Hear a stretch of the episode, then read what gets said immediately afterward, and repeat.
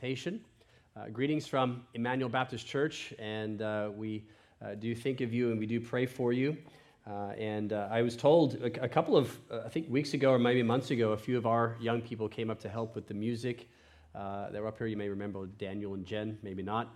and I remember I, I spoke to them because they, they came back. I said, How was it? And they said, Oh, it was, it was so encouraging. They, they loved it here. They said, Everyone was so warm and friendly. And and, uh, and they just really felt loved and welcomed. And, and I have to say, I agree with them. I have so been uh, welcomed, and I thank you so much for your hospitality and uh, just making us feel right at home. It's always, uh, sometimes you never know uh, when you're going to preach somewhere you haven't preached before, what you're going to uh, encounter, but you have made it easy, and I feel very comfortable and at home. So thank you so much for that. if you have your Bibles, please turn in them or turn them on if if that's your, uh, if that's your flavor. I'm, I'm old school. I, I still have and I still love uh, paper Bibles. Um, they're just a bit more personal. I heard someone say the other day that uh, reading a Bible on a screen is like trying to kiss your wife through a screen door. Um, you can do it, but it's just not quite the same, is it? Uh, but no offense. Uh, sorry if you have a, uh, a, a screen Bible. I hope I didn't offend you with that. But um, 1 John chapter 5, and uh, we won't read the text again. It was uh, read just before, but uh, would you pray with me as uh, we commit this time in His Word to Him?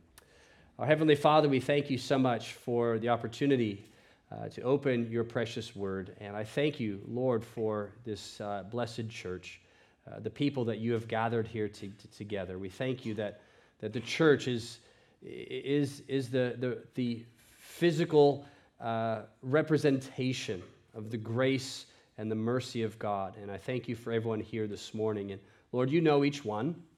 You know where we are with you. We, you know uh, whether or not we are in the faith or not. You know uh, where our struggles are and where our doubts are. And so I pray that as the Word of God is explained, I pray you'd help me to do it clearly and accurately and hide me behind the cross of Jesus. We thank you for these things in his name. Amen. There has always been, throughout church history, uh, you can go right back to the early church uh, and right through church history up until today, uh, some confusion uh, at times around the nature, the importance, and the purpose of faith in Christianity. Uh, I mentioned in my uh, little interview before that uh, my family religious background started off in the Roman Catholic Church. My parents were brought up in that church, and I started out my uh, life going uh, most Sundays to uh, the Catholic Church. And certainly that church does talk about faith quite regularly. However, the definition or their understanding of faith is significantly different than I believe the Bible actually teaches in regards to what it means and how it is applied and how important is it in the nature of our Christian life. So we think about what is faith? How do we exercise faith? And what is the importance of it in the Christian life? Even today, in so called modern evangelical or uh, Protestant or whatever sort of term we want to use, Christianity, there is sometimes a misconception about the role that faith plays in our everyday lives as Christians. Uh, some kind of view it as this kind of impersonal force that we all can kind of exercise or use to manipulate circumstances or even manipulate God to get what we want or to achieve some kind of purpose or goal that we have. Uh, there's been an explosion of books in recent years, seminars, teachings, and all sorts of false notions uh, uh about what faith is and how Christians should, should think about it. Some in various circles teach that it's kind of this power that a Christian possesses or maybe doesn't possess in various quantities or qualities uh, that we can use to yield uh, and wield as we please. Uh, for example, there's a uh, very famous uh, Bible teacher, supposedly Bible teacher. I'm not going to name names this morning, but they say this about faith. They say that God wields incomparably great power for those who choose to believe. Read it again. Incomparably great power, more than enough to break the yoke of bondage. Our belief unclogs the pipe and invites the power to flow. So if we have enough faith, we can unclog whatever barriers are there from stopping God from achieving whatever he wants to achieve in our life. Another uh, very uh, well known uh, supposed Bible teacher says this that faith is a powerful force and it can turn any situation around. Learn what faith is and how to use it today. This is kind of on his website. He says it's faith that reaches into the realm of the Spirit, takes hold of the promises of God, and brings forth a tangible physical fulfillment of those promises. It brings spiritual blessings, it brings the car you need or the healing for your body. Faith brings action in this earth. Romans 5 2 says, We have access by faith into the grace of God. Therefore, if you want grace for the new birth, you must receive it by faith. If you want God's grace for healing, you must receive it by faith. If you want God's grace in your finances or any other area of your life, you must get it by faith. When you believe the Word of God, you open the window of your life to give God the opportunity to move there. Let God move in your life and start believing His Word and live by faith. Well, that sounds very appealing, doesn't it? If you need more finances, if you need a better car, a better job, uh, a spouse, uh, or whatever it is, or healing in your body, if you just have enough faith or the right kind of faith, that is what gives God the opportunity, as if God is somehow restricted uh, by us to do as he pleases on the earth. And that unleashes, if you would, the power of God. And so the implication for that, therefore, is if you are not experiencing the job, the finances, the health, the wealth, or whatever it is that you want to experience, that is obviously because you do not possess enough or the right kind of faith. This leads a lot of people, a lot of Christians, becoming and ending up very disillusioned and discouraged and despondent about God and about Christianity because their assumption is, is that faith is kind of like the force you know, and if we become a good enough Christian, like a Jedi, uh, we can learn to manipulate circumstances and things in our life to get what we desire. Now, like in any kind of false teaching, there's always elements of truth that are weaved in and mixed in with some of these concepts. For example, yes, it is true that if we need the, if we desire the grace of God, that it is received by faith and faith alone. That is true. But as there's always a bit of elements of truth in any false teaching, that does not necessarily make all the rest of these statements true. There, there are plenty more examples out there, but of course, one of the favorite uh, passages of these kind of teachers and preachers is, is the ones that are even before us. For example, in verse 4, it says, For everyone who has been born of God overcomes the world, and this is the victory that has overcome the world, our faith. Who is it that overcomes the world? Except the one who believes that Jesus is the Son of God. And that verse, or this, these verses are often used to see, see, you can overcome any obstacle, you can do whatever you want, uh, and uh, because if you just have enough faith, then you can do whatever is in your heart's desire to do. Now, we want to put all of these verses in their right context, not only in the immediate context, but also in the context of the entire book of First John. Uh, First John is a, is a fantastic book. I love the book, as I mentioned earlier. Uh, but John, the writer, who of course is the author of the Gospel of John and the author of First John, Second John, Third John, and the book of Revelation, he, he gives us very clearly what his entire purpose of his book is, of this particular book is. And, and he mentions it a few times throughout his book. And uh, he, he always prefaces these statements, in other words, why am I writing to you with the words so that or in order that, whatever. I'm writing to you in order that or so that you might something. Uh, and so, to get sort of just the idea of what the whole ethos of First John is, you can look at 1 John, for example, chapter 1, verse 3. He says, That which we have seen and heard, we proclaim also to you. Why? So that you may have fellowship with us. Indeed, our fellowship is with the Father and his Son, the Lord Jesus Christ. I'm writing to you to let you know of the things that we, the disciples, the apostles, have seen and heard. Why? So that you can participate in the same fellowship that we have with God and you can have fellowship with one another. That's chapter 1, verse 3. Then, verse 4, he says, And we are writing these things so that your joy may complete, be complete. Well, isn't that a, a wonderful way to start a letter? I'm writing to you so that your joy may be full and overflowing. Uh, this is the purpose of my letter. I want your joy to be full and overflowing. Verse chapter 2 verse 1 he says, "My little children, I'm writing these things to you so that you may not sin." And this is how our joy overflows, isn't it? Because there's no joy in sin. They are not mutually compatible, they are mutually exclusive. Sin is the robber of joy. Sin is the thief of joy. Sin destroys our joy. So John says, I want your joy to be complete. And so I'm writing these things to you so that you may not sin. That's my desire for you. And that's every pastor's desire. That's every, should it be every Christian's desire, is that we may not sin, to be free from sin. And then chapter 2, verse 20, he says this again. He says, um, But you have, uh, uh, uh, sorry, uh, sorry uh, ch- uh, chapter 2, verse 20. That's not you. Ah, verse, verse 21. I write to you not because you do not know the truth, but because you know the truth, and because no truth, sorry, because no lie is of the truth. He wants to affirm the truth about God. And then lastly, in our text, chapter 5, verse 13, he says this I write these things to you who believe in the name of the Son of God that you may know that you have eternal life.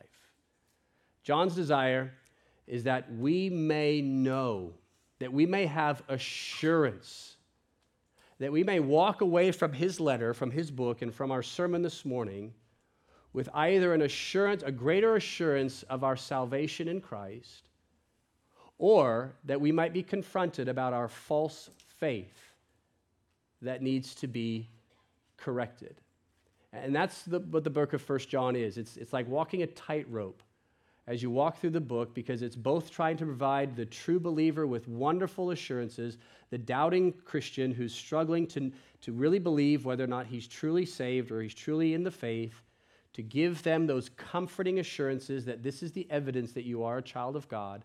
But it's also there to give the warning for those who are presumptive, who assume that because maybe they were born and raised in church or they go to church all the time or whatever it is, uh, that they assume that they're truly in the faith, to warn them not to be presumptive of their faith. So, today, this brings us, kind of with that in mind, to our text this morning in 1 John chapter 5, verses 1 to 13. We're going to kindly mainly hang out in the first four or five verses, uh, but we will kind of reference the rest of it a, a bit as well.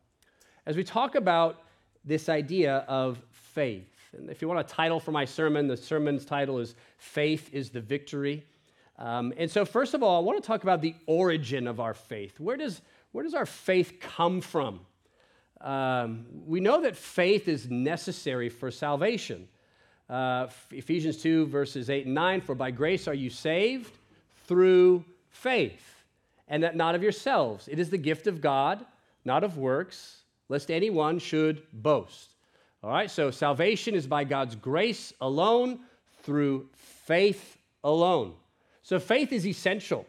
But what is faith and where does it come from? Well, the, the word faith, in simplistic terms, simply means a, a firm persuasion or a belief or trust. Okay, that's basically, I guess, a, a definition of faith. It's a firm persuasion or a belief, but it goes beyond just simply believing something, it goes to the point of trusting something. Uh, you can say, I believe something, but if you don't demonstrate your trust in that belief, then it's evident that you don't really believe it. Uh, faith has to go to the point of trust. Right now, all of you are trusting in the engineering of the chairs that you are sitting on, okay? Uh, you may believe that it can hold you up, uh, but if you don't sit down in it, you obviously don't trust it.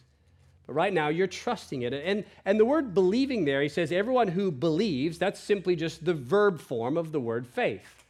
Okay? It's just uh, faith in action. Okay? You believe something. And we know that faith is a requirement for salvation. As I mentioned, one of the five solas of the Protestant Reformation is that salvation is by grace alone, through faith alone. Uh, the great reformer, Protestant reformer Martin Luther, was converted and transformed by this very truth as he read in his Bible that the just man shall live. Why? How? By his faith. Uh, that's what spurred him and, and really birthed this, uh, this whole or rebirth in him, this whole idea of justification being by faith alone. But you see, faith in this context is, is not just a random firm persuasion or belief and trust. It's a what? It's a belief that Jesus is the Christ, the Son of God. Okay? So saving faith is a firm persuasion that Jesus is the Christ, the Son of God, and is trusting him and Him alone for salvation.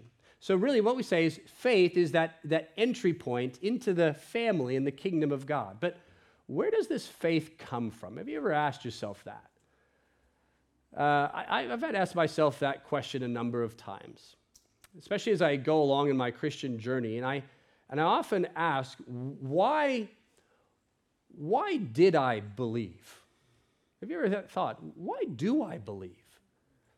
I mean, everybody has the same information, everybody has the same evidence. Everybody has, not everybody, but most people have access to the Bible. You can get it online, you can go to bookstores and buy one. I grew up in church mostly, and a lot of my friends have walked away and do not believe. They've turned their back. I, have had that experience in pastoral ministry. Uh, there's been times in my life where my faith has been shaken. Why do I believe? Why do you believe? Where, where does my faith come from? Why is it that, that two people can be sitting in a church and hear the exact same sermon, and one of them responds in repentance and faith, and the other one turns around and walks away? Is it that the one who responds is smarter, cleverer, better, uh, anything like that? Is, that? is that why they respond? It's a good question for us to ask. Where does faith come from? Well, it's, it, I love how it's put here, and the ESV translates it, translates it really well. Everyone who believes, okay, everyone who is believing, and, and the word believing there or believes is, is the present active verb, okay? Uh, in other words, it's, it's a continually thing that's happening. It's not that I believed once, it's that I am believing and I'm continuing to believe. Everyone who is believing that Jesus is the Christ, the Son of God, and this is the kicker, has been born of God. Okay? Has been born of God. And, this is, this is important. I think the, the, the, the, grammar here is really important, and, and I know that, and I'm not a, a Greek scholar in any way, uh, but, but it is helpful, I think, and I often say that uh, learning uh, Greek was really helpful because it made my English a lot more gooder. Um, uh, but uh, but, the, but the, the verb tenses here are important because belief is an, the believing is an active, right? Now, I know I'm stretching maybe our, our high school grammar a little bit here, but if we remember that when a verb is in the active voice, the subject is doing the action. Okay, so a person is believing, they are doing the action. But when it's in the passive voice, it means the subject is receiving the action. All right, and the word has been born of God, it's in the passive voice. So you're the recipient of this thing called the new birth. He says, if you are believing that Jesus is the Christ, it means that you have been born of God. That faith is the response or the product of what the Bible calls the new birth. Remember John chapter 3, Jesus says to Nicodemus, no man can come to the eh, can enter the kingdom of God unless he is what? Born again. And Nicodemus is confused. What, what do you mean born again? What am I supposed to enter back into my mother's womb and be born again? He doesn't understand. And Jesus says to him, Are you a teacher in Israel and you do not understand these things? This is not a new concept.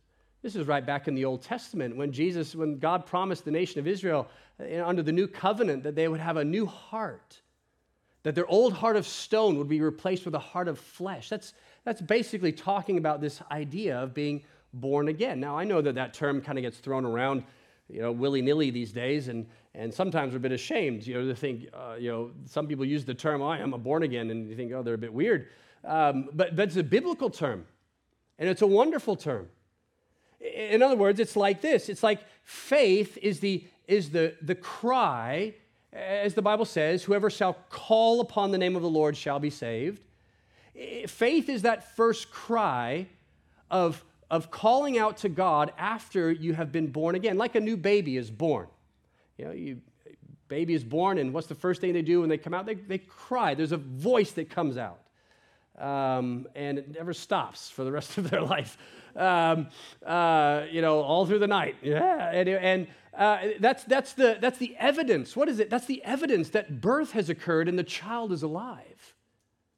And so this is what he's saying. Everybody who has is believing that Jesus is the Christ has already been born of God. In other words, your faith does not produce your regeneration, your regeneration produces your faith. Now, it's very instantaneous. It's not quite clunky uh, as sometimes we may sort of think about it. But this is all through Scripture. For example, Romans 9 16 says this It is not of him who wills, nor of him who runs, but it is of God who shows mercy. I can't will myself into favor with God. I can't will myself into belief. It is God who shows mercy upon sinners so that they can believe. Philippians 2:13, for it is God who works in you both to will, that's the desire, and to perform his good pleasure. All right? So God produces the want to and he produces the doing. All right? God does all God does all of this. John 1 12 verses, uh, sorry, John chapter 1, verses 12 to 13. But as many as received him, to them he gave the right to become the children of God, to those who believe on his name, okay, those who believe on his name who were born, that's passive again, not of blood, nor of the will of the flesh, nor of the will of man, but of God. So, as I said, saving faith is like that breath of the newborn baby that they take, uh, or that cry that a newborn baby takes when it's born and they cry out for the first time. Uh, these are the effect of the regenerative, supernatural, saving grace and work of the Lord God in your hearts and minds. So, to kind of summarize that point there, the origin of our faith, where does our faith come from? Uh, it doesn't come up from, from my cleverness, it doesn't come out of even my upbringing. Yes, faith is comes through hearing and hearing by the word of God. And the word of God, so the Spirit of God takes the word of God that is implanted in your heart and produces saving faith in us so that none of us can boast. None of us can boast. You know, it's, it's interesting, and I appreciate the question that was directed to me earlier. And I think maybe 10 years ago I would have answered the question differently of how did I become a Christian? A lot of times, and, and I would attest to this, that when people would ask that question, I would respond by saying, Well, I, I, I. And I've learned through, by God's grace, that it's not, well, I, it's, well, He. He. He. He died for me. He rose again. And for some unknown reason to me, in God's sovereign grace, opened my eyes. Why me? I have no idea. I have no idea. But that is why we always must be truly grateful and thankful if there is saving faith in our hearts. So there's the, the origin of our faith. So everyone who is believing that Jesus is the Christ has been born of God. That's a work of God that takes place in our life. And then let's go to the object of our faith. And I, I think Dan pretty much preached this point of my sermon earlier, so thanks a lot. Um, but uh, uh, uh, chapter 5, verse 1, okay, everyone who believes that Jesus is the Christ has been born of God. And then verse 5, he says, Who is it that overcomes the world except the one who believes that Jesus is the Son of God? Then look at verse 11 to 13. And this is the testimony that God has given to us eternal life. Okay, here's the, here's the witness, here's the testimony that God has given to us eternal life, and this life is in his Son. Whoever has the Son has life. Whoever does not have the Son of God does not have life. And I write these things to you that you may believe in the name of the Son of God and that you may know confidence, assurance that you have eternal life. How, how, how do we know that our faith is saving faith, that our faith is genuine? Well, as I said, faith is a firm persuasion or a belief and trust, but we know that faith can be misguided. Uh, faith can be in things that are not faithful. Interestingly, this morning, I was just reading a news article uh, as I was kind of eating breakfast this morning and um, looking at the, the, results of the uh, election down, the state election down in Victoria, and the re-elected state premier made a statement that stood out to me, and it's one that I've heard, I think, regularly over the last couple of years. But he said, We won because Victorians had faith in science. Now, I'm not going to get into a scientific debate with you this morning. And certainly there are times when we do trust, and we have to trust in certain things for medical help or whatever it is. But I thought that was an interesting statement. That that's how he believed that science and these type of things should be viewed, that it's something we have faith in. And again, like I said, it's not wrong to have faith in, in scientific achievements for certain purposes. But science, for example, is not something that we put our saving faith in. It should never be something we put our saving faith in. But faith is a, a firm persuasion or trust, but what is it supposed to be in? And it's very clear. Everyone who believes that Jesus is the Christ. So Jesus Christ is the object of the Christian's faith. Uh, faith in anything else or anyone else will not lead to eternal life. There is no other name under heaven whereby we must be saved.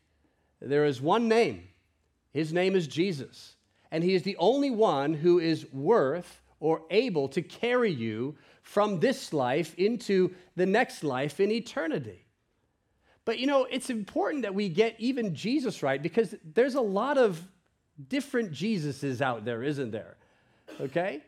Uh, there's a lot of people who portray Jesus in a certain way. They portray Jesus as merely a prophet, or portray Jesus as merely a teacher, or portray Jesus as a social revolutionary, or portray Jesus as a. have uh, even heard people say that Jesus is a socialist. You know, I've heard G- Jesus is a, is, a, is a political revolutionary. Jesus is, is, a, is, is an example for us. Jesus is this. No, no. If we are to have saving faith, it's very clear that we must believe that Jesus is the Christ. What is that? It's the one prophesied in the Old Testament, the one revealed or hidden in the Old Testament, pictured throughout all the Old Testament, the Messiah, the one whom God anointed and was going to send it says that everyone who must believe that Jesus is the Son of God. This is in reference to his deity, that he is God in the flesh. Everyone must believe this. You can't just believe in a Jesus that you create in your own mind. We must believe the Jesus who is revealed to us in Scripture.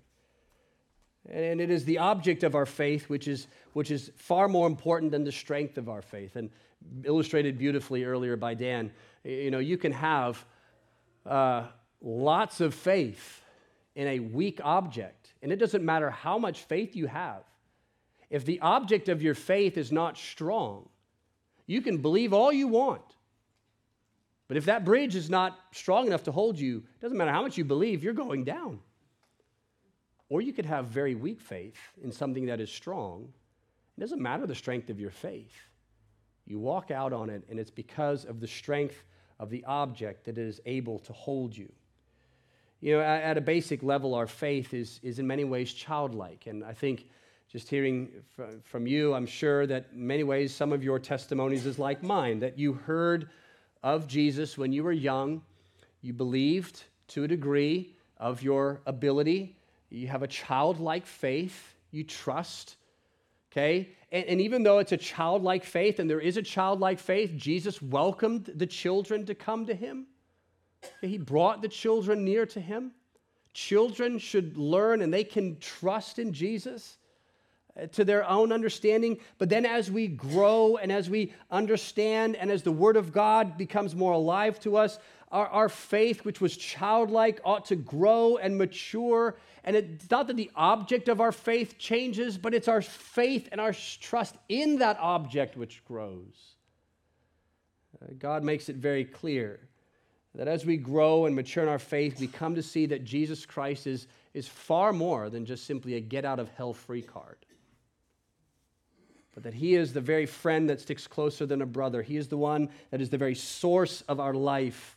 And He is the one who is a friend who sticks closer than a brother. He is the all sufficient Savior, and He is all sufficient for everything that we need in this life and in the next. And our faith grows. So faith really is only as strong as the object in which it is in. And only faith, trust in the saving and finished work of the person of, the, of Jesus Christ will result in eternal life. These things have I written to you that you may know that you have eternal life. And this life is not in your faith, this life is in his Son. Where's your faith this morning?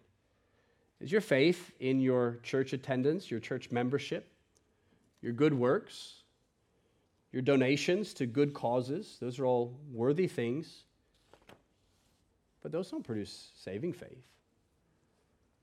You know, Jesus told the Pharisees, the, the religious ones, didn't he?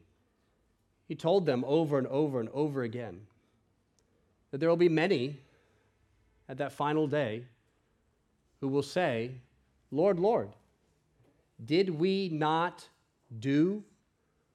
Did we not cast devils out in your name? Did we not do all of these things? And yet the Father says to them, Depart from me. I never knew you. Those are the most frightening words in all of Scripture. Terrifying.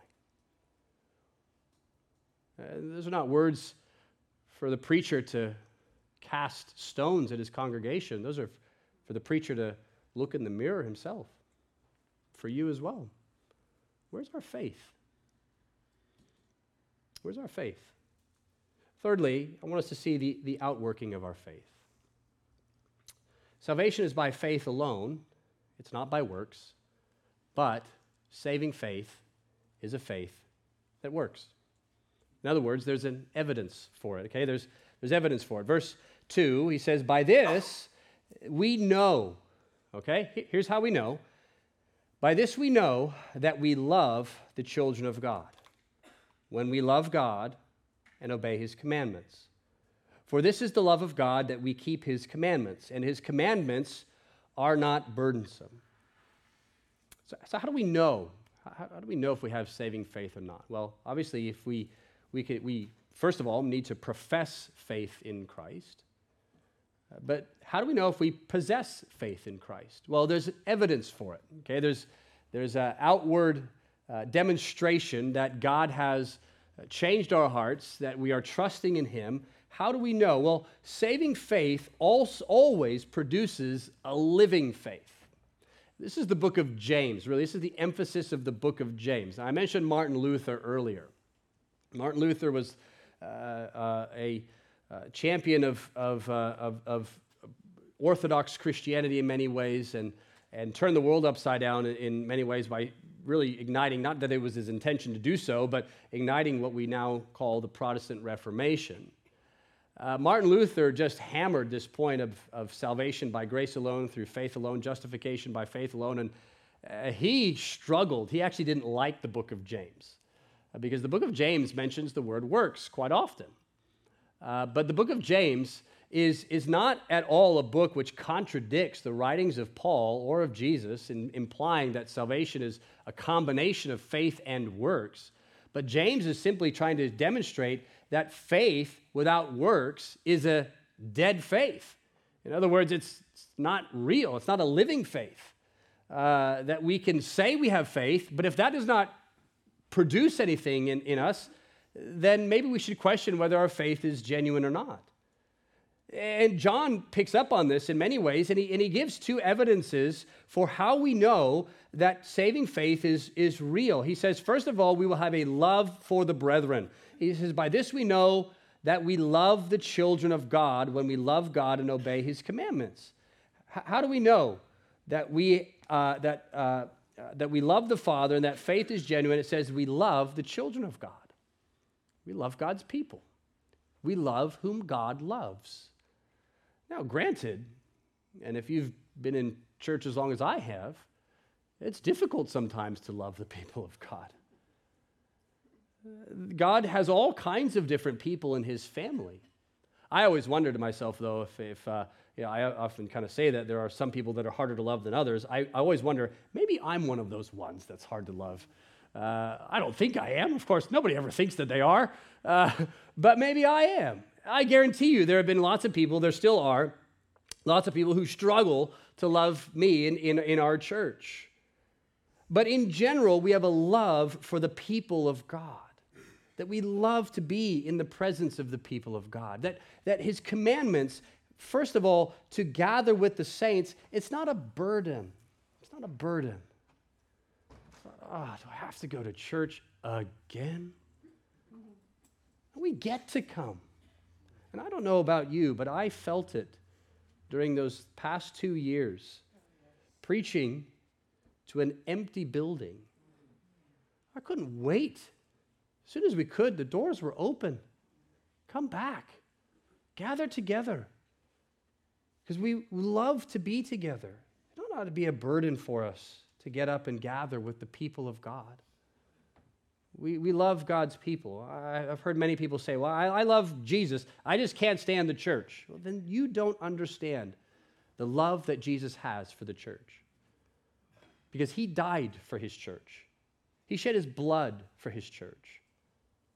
And he calls us to gather together. We, we not only love the brethren, but we have a love for God or his law, his commandments. Notice the transformational attitude towards the law of God. All right, the law of God uh, was a burden. All right, it was something we didn't enjoy, we didn't love. Uh, you know, we, we, we avoided, we rebelled against, we fought against. But now he says, but anyone who is full of the love of God, who has been born of God, overcomes the world. And this is the love of God that we keep his commandments. Now, our attitude, our whole attitude changes from, oh, I despise the law of God to, I love, I delight in the law of God. Because it's in the law of God that I see God's righteousness, that I see God's mercy, that I, that I see Him pointing me to the Lord Jesus Christ. I see the fullness of joy in when I'm walking in obedience to Him, rather than when I'm rebelling in Him, thinking that joy comes through sin, rather than realizing that joy comes through obedience. And so the outworking of our faith is this. You know, a, a child often, as I'm sure we can all attest to, often resists and despises the laws of their parents. They don't understand. Why do I have to eat my vegetables? Why do I have to go to bed at 8 o'clock? Now I'm like 40 years old. I'm almost 40. I'm like, man, can I please go to bed at 8 o'clock? I would love to go to bed at 8 o'clock. I never get there, but oh man, I would love that. They don't understand the restrictions that their parents put onto them. And then they get older and more mature and they think, yeah, my parents weren't as stupid as I thought they were. They begin to delight because they see the wisdom of their father and their mother. And that's the way it is for a child of God. We're transformed to the, what we used to hate, now we love. And then, fourthly, not only we see the outworking of our faith, but lastly, we see the overcoming power of our faith. And verses 4 to 5 says this very clearly For everyone who has been born of God overcomes the world. And this is the victory that has overcome the world, our faith. Who is it that overcomes the world? Except the one who believes that Jesus is the Son of God. Now, again, this is this is where a lot of people camp out when they talk about faith. You see, faith says we can overcome things. Uh, you know, we can overcome every difficulty. We can overcome all these things. We just need more faith. We need stronger faith. Now, I want to reiterate there is an element of truth to that, but it's not the way that it's often portrayed, as in God will always give us what we desire in those situations, but it's the ability to trust God, to know God, and to not be despondent or dejected by the world around us. When he says we have overcome the world, what's, what's the world? Well, the Bible uses the world in a few different ways, but here it's talking about the, the evil world system that we all are amongst. Okay? Christians are in the world, but we are not to be of the world. Okay? We are in this world, we are pilgrims passing through. This world is not our home anymore. That world is coming. And we look to that world. We, we anticipate the new heavens, the new earth uh, with Jesus forever, where there's no sin, there's no death, there's no sorrow, there's no tears. But in the meantime, we're here. And we're amongst a world that is rapidly and, and ever increasingly becoming more rebellious and hostile towards the things of God and towards the things of Jesus Christ. And I don't have to go into this, the, you know, how you know, things have changed. I'm sure there's many people here who attest to the way that the world has changed over so many years. But he says, for the Christian, our faith in Jesus Christ has overcome the world. Now, it's fascinating. I love John uses this word overcomer. It's one of his favorite words. He uses a lot in the Revelation. Uh, and it comes from the Greek word, and I think you guys will all be familiar with this word. It's the Greek word Nike. Some of you are wearing it today. Um, where's, where's, the, where's the Patriots fan? Is he out? Oh, he's outside. Yeah, okay. I'm sure his Patriots shirt, I don't know why you allow a New England Patriots fan to pray in church, but anyway, that's another story. Uh, his shirt may be produced by this word, which we now call Nike, okay? Uh, Nike. It's the, it means victory or victorious. Uh, the Greeks, uh, there was a Greek god, Nike or Nike, uh, who would go before Zeus, or in their mythology, would go before Zeus and provide the victory for Zeus's battles. Uh, and so, um, uh, so John very cleverly uses this word. And it really strikes at the heart of Greek culture, which, which thought that, that these gods or these goddesses were the ones that provided them victory in, in life. But he says, This is you, the Christian, the lowly, poor, dejected, rejected Christian, can be an overcomer. Because of what? Because of our faith. But it's not the strength of our faith, it's who our faith is in. In Jesus Christ. He says, This is who is he that overcomes the world except the one who believes that Jesus is the Son of God? Our, our, faith in Christ has overcome the world. This does not mean that faith has the power to remove every obstacle in life, that your boss, if you have enough faith, you can remove him, okay? This is not the force. You can just move things all around to just walk freely in life. This is not the ability to open the window of your life to allow God to move in. What is it? It is the ability to walk in trust throughout the world that we are called to live in. It doesn't mean that we're unaffected by the world. It doesn't mean that we're not impacted by the evil that is around us.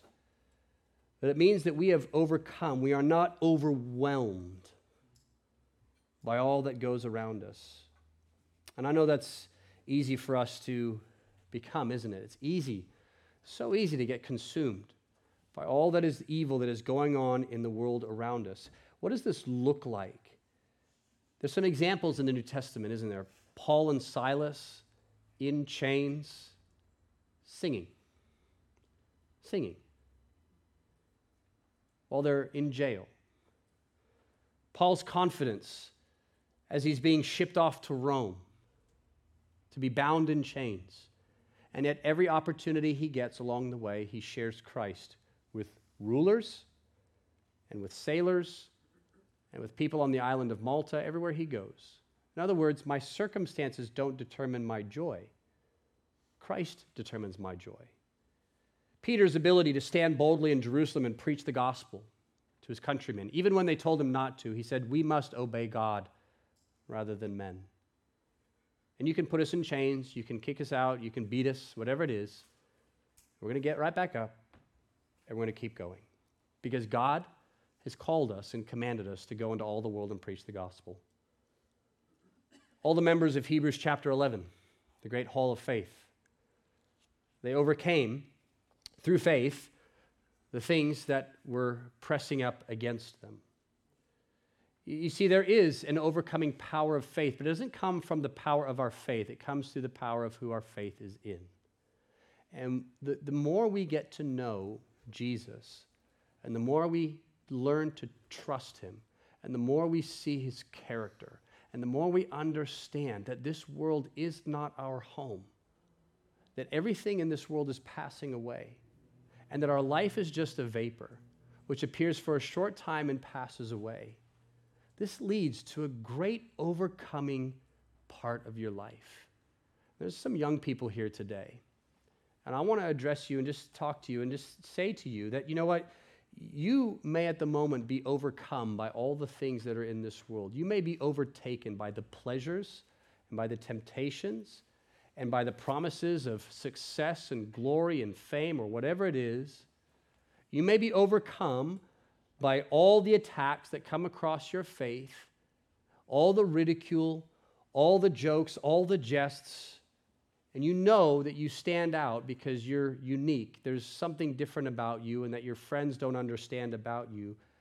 But let me just encourage you that you can either be overcome by this world or you can overcome this world through Jesus Christ. And you can live, again, not unaffected but undeterred because your faith is in Christ and Christ alone. Faith is a gift. Saving faith is a gift. If you are believing here this morning, if you are trusting in Christ, it is because God did a supernatural work in your heart.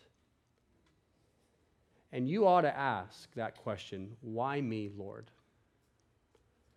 There ought not to be ever such a thing as a proud Christian because we understand that even the fact that we can believe in God is a gift from Him. Faith, this faith trusts entirely and solely in Jesus for our salvation and for our holiness, and is evidenced by our love for God, our love for His commandments, and our love for His people. And it is through faith in Christ alone that we are victorious over the world whoever is in parliament, whoever is passing laws, whoever is saying whatever it is they're saying, that it doesn't affect or shift or shake our faith because our faith was never in them in the first place. We are no longer slaves to sin or the world system, but we have overcome these things because Jesus overcame them for us. Now, brothers and sisters, walk in that victory. Jesus went before, he conquered sin and death. He's given you the victory. Walk it by faith. Let's pray. Father, we thank you for this time together, and I thank you so much for your precious word. I thank you, Lord, for these precious people. Uh, Lord, who um, you love. Uh, you love more than, uh, than, than I could or anybody else could. And I thank you so much for the Lord Jesus, who came to this earth, suffered, bled, and died, and who calls sinners to himself. And so I pray for your people. I pray that genuine faith would be in their hearts.